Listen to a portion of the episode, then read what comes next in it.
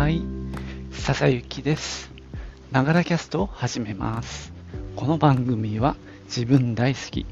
60歳の私笹雪の声のブログ、声の日記です。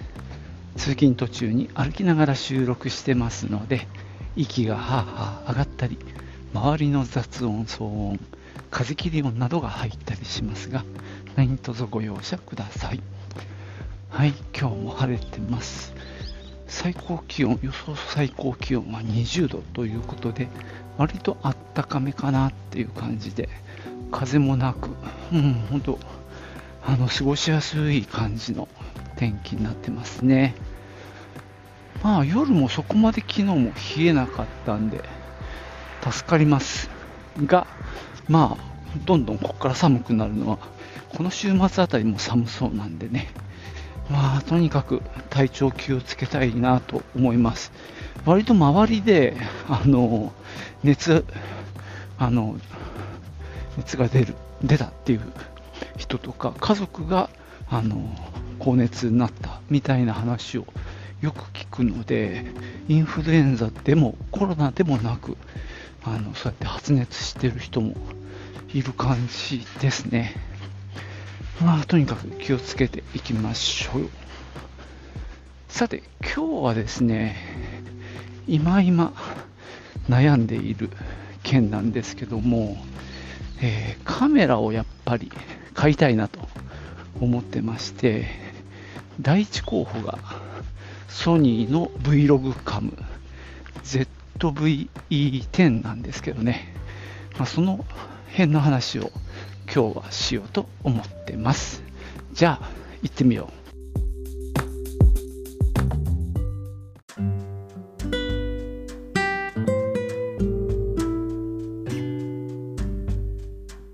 えー少し前にね、あの花の動画撮りました。編集します、してます、みたいな話をしたんですけども、えーとずっとここのところ GoPro を使ってるんですね。で、やはりですね、あのまあ、手ぶれ補正がすごく効くとか、あの持ち運びもすごく楽だし、まあ、あの本体もめちゃくちゃ軽くて、うん、いろいろいいところがあるんですが、まあ、肝心の花を取るっていう部分に関しては、ちょっと物足りないっていうのがあります。えー近くに寄れないし、まあ、レンズも広角、超広角っていうのと、広角と標準しかないんですよね。で、一応2倍のズームはついてるんだけど、これ多分デジタルズームなんだよね。あの、あのレンズが、うん、光学で2倍になってるとも思えないんで、ただまあ、あんまり使いたくない。で、じゃあ一応 4K の性能があるんで、4K で撮っといて、で、見たいところを中心にして、まあ、面積4分の1、もしくは辺の長さで2分の1までこうトリミングしてもいいんですが、それでもね、なかなか、あの、いい絵にはならないんだよね、どうしても。やっぱ目的が違うので、GoPro の場合、やっぱり、まあ、自撮りとか、もしくは、まあ、いわゆるアクションカムなので、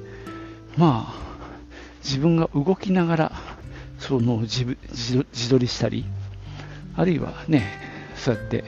自分が動きながら景色を撮ったりっていう目的なので、まあ、じっとしてるこう花を撮るとかっていうのにはね、あまり向いてないのかなっていう気はしますんで、まあちょっと何かいいカメラないかなっていうふうに考えてるわけですね。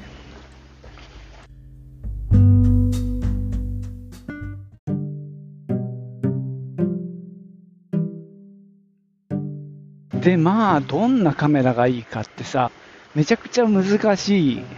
話ですよね。ただまあ、あの、ずいぶん前になるんですけど、えっ、と、小島に行った時に、あの、もう2年ぐらい前かな。今、かみさんがね、ルミックス、パナソニックのルミックスの、まあ、あのコンパクトな GF9 っていうね、あのミラーレス一眼、本当、初心者向けのカメラを持っていて、まあ、レンズも1本、割と明るいのを買ったりもしてるんですね。で、その前もね、その GF の前の型を持っていたりして、まあ、その時のカメラまだ処分してなくてさ、あの、キットレンズ、ズームの、もうまだちょっと使ってたりするんだよね、俺が。あの、ランドルフさんの、あの調査をするときにね、お借りしたゲームの撮影なんかには、その古いあのズームレンズがちょうど良かったんで使ったりしてたわけで、まあ、ちょびっとだけどレンズの資産があるっていうことであのパナソニックがあの Vlog カムっていうのを出したんだよね、まあ、ちょっと前の話ですけども。でそれも見たりして。でどっちかっていうとソニーの方がその時点ですでにあの3、4機種もう Vlog カム出してて、まあ、大ヒットしたからね、あの ZVE10 がね、あじゃあ ZVE10 の前か、ごめんなさい、あの要はレンズが変えられない方式のやつが大ヒットして、でレンズが交換できる。一眼レフも出てみたいな感じで、まあ、売り場も結構あの展開して広くなってたりしてでそれも触ったりしながらただパナソニックは動画の撮影が30分で1回強制的に切れちゃうっていう話もあったりしてまあ花の撮影であればどっちかっていうと本当あの長い時間連続で撮るっていうことはないんでそれが決定的にダメっていうわけでは決してないんだけどもでまあ用途もね、いわゆる Vlog 自撮りっていうところはそんなに考えてないんですよね。ただ、まあ、出かけていって撮るっていう意味では、大きいのは嫌だなと思ってて、まあ、まあ、この年も年なので、その機材運びで疲れちゃうっていうのは避けたいなと思ってて本当はジンバルも欲しくないし、まあ、カメラ本体だけででレンズもそんなねあの重たいのもつけたくないしっていうところでね。ただあの花が綺麗に撮れるようなレンズが欲しいなってていうところで、まあ、一眼レフで、まあ、小型軽量でまあ綺麗に撮れるやつ なかなかね、あの願望は多いですよ。そんなものをね、考えてるわけです。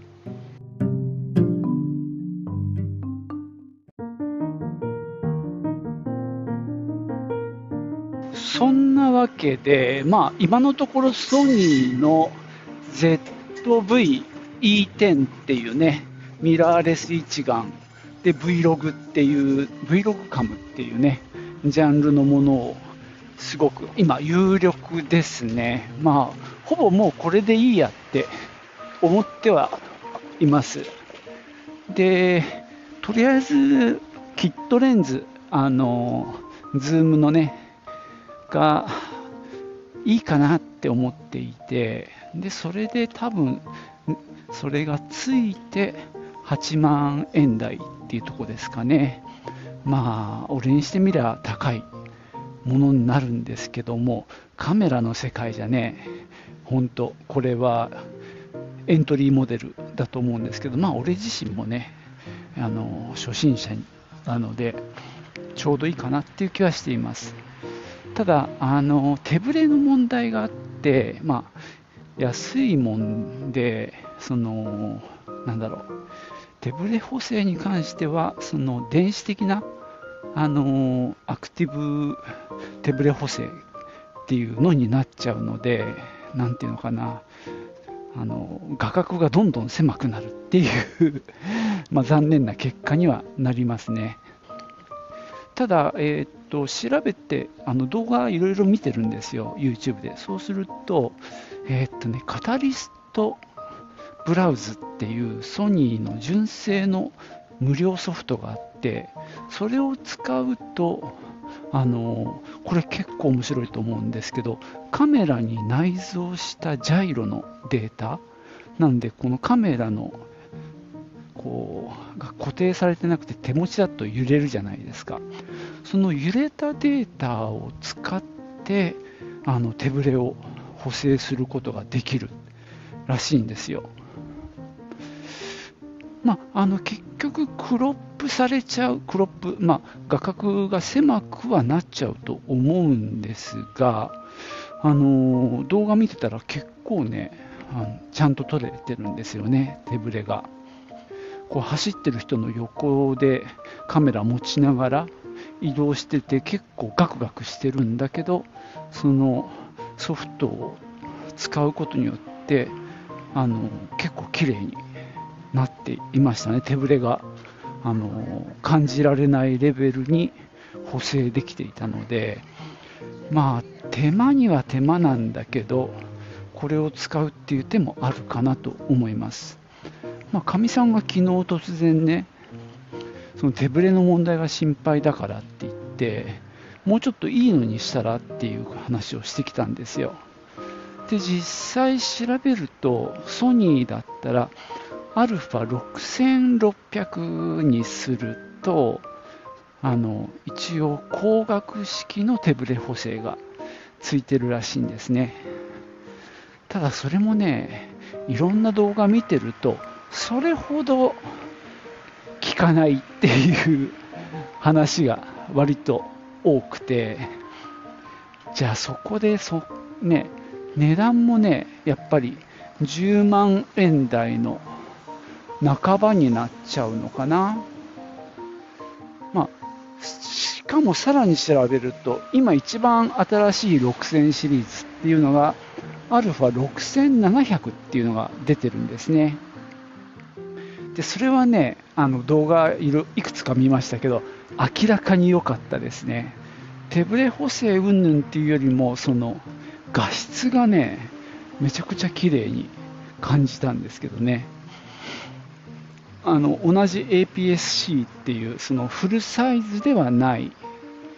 やつなんですけどね。ただまあさっきで話したんですけど重たいのが嫌なのでやっぱりフルサイズって値段もバカにならないけど重さもすごそうなんですよね。よりもう本格的になっていっちゃうんでその世界はちょっと無理だなって思うんですよねだからまあそのセンサーが一回りちっちゃい APS-C っていうところでまあやっていきたいなとは思ってるんですね。ただまあその中でも要は新しい α6700 っていうのはずば抜けてるって感じはしました。値段もね、もう25万みたいな世界ですね。もう俺が今思ってるその10万ぐらいで勝負っていうところとは全然違うんで、まあ、ちょっとそれはもう置いとこうと思います。さらにあの ZV E10 の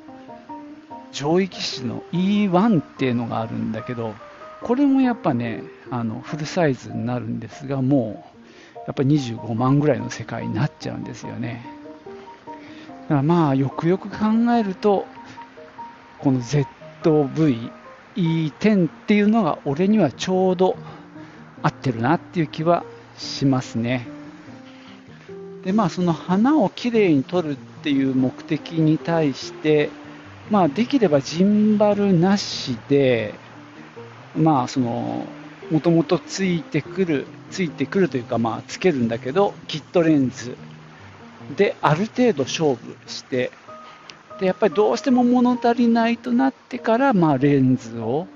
1本買えばいいかなっていう気はしてますね。まあ、あとは、えー、っと、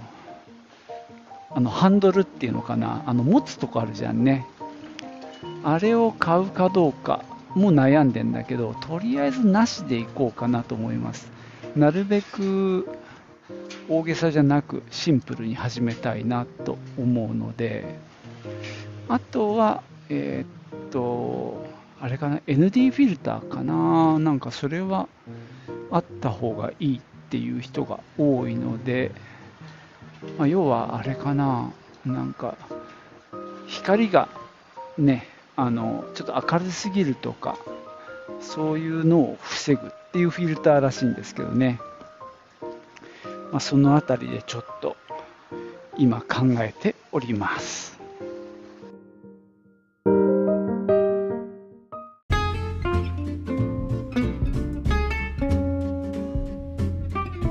はい。そんなわけで今日は、えー、ソニーの Vlog カム、えー、っとね、ZVE10 っていうね、機種を買いたいなと思っている話をしてきました。まあ、今ね、ちょうど、えー、ブラックフライデーやらなんだやらで、まあ、割と安くなってる時期ではあるのでね、この週末あたりに決めちゃうかもしれないですね。まあ、この間、小島に行った時に一応値段を出してもらってます。で、帰ってきて Amazon で確認したんだけど、Amazon もがちょっとだけ安いぐらいなんですよ。あの1000円の差はないぐらいの違いなので、まあ、ここは小島かなっていう気はしています。まあやっぱりね、なんだかんだでお店があって実際に触らせてもらえるっていうのはね、ありがたいんだよね。これがなくなっちゃったら困るなっていうのもあって、まあ、ちょっと贅沢っちゃ贅沢だけど、大して値段が変わんないんだったら、まあ、実店舗で買おうかなっていう感じにはなってます。えー、Amazon の、ただ、今の価格なのって、Amazon が金曜日かな、ブラックフライデーが始まるので、まあそこで値段が安くなるのかな。まあ、俺もね、基本興味ないんですよ。あの、アマゾンのそのブラックフライデーセールみたいなのは。まあ、もしかしたら、そのアマゾンのオリジナルのものはね、えー、お得になってるかもしれないんですけどもね。まあ、あとは一応、楽天も見てみるかな。まあ、ポイント還元が大きければね、えー、それは一つの、まあ、作戦かなっていう気もするんだけどね。まあ、あんまりごちゃごちゃやってるとね、それで、なんだか、買う、その勢いを逃しちゃう可能性もあるんでね。まあ、あとはね、今更なんだけど、あの、レンタルがあるじゃんね。レンティオとか。ああいうところで借りて使ってみるっていうのも、まあ、実はいいのかもしれないんだけど、なんかそのレンタル代もったいないなって思っちゃうんだよな。まあ前ね、あの職場でルンバを買うときは、あのレンティオで実際に借りて、で、やらせてみたんだよね。で、非常に具合が良かったので、購入に進んだんですけど、その時はね、そのレンティオと提携してる、そのアイロボット、まあ、ルンバのメーカーですよね。の公式ストアにから買うと、えっとね、割引が効いたんですよ。その、レンティオで払った分だったかな。まあ、とにかく、あの、損はしなかった覚えはありますね。だからまあ、もしかしたら、カメラもそういうことがあるのかもしれないですけどね。うん、そこまで調べる元気が俺にあるのかな。まあでもちょっと一応見るだけ見てみようかな。まあでもそっちのルートは借りるのに時間がかかって試すのに時間がかかってその上でね買う時もそういうブラックフライデー的なものはあの関係なくなっちゃうんでねまあどうなんだろうとは思います。でもまあ本当実際使ってみてから買うのが正解な気はしますけどね。でも1日借りてさ例えばうーん3000円4000円とかだったらまあ、借りてもいいかなっていう気はしますね。でもまあ5000円超えて1万円とかになったらちょっともったいないなってすごく思っちゃうって感じがします。そうまあどこで買うかっていう問題があとは残ってますね。まあカメラってさやっぱ沼だなって思うんですけどもいいのを買えばやっぱりそれなりにいいものが取れそうな気もするしなんか安いのでいくら頑張っても追いつけない気もするしでやっぱいい機材があればもっといいのが取れるなんて思い始めると沼だからね。気をつけないと。ということで今日は、えー、まあ、ずっとねあの GoPro で撮影してきてるんですがちょっとね、やっぱミラーレス一眼欲しいなっていうことで、えー、ソニーの ZV-E10 を検討中という話をしました。またね、えー、ご報告できると思いますのでね、その時をお楽しみに。ということで、今日はここまでです。最後までお付き合いいただきましてありがとうございました。では、またね。チュース。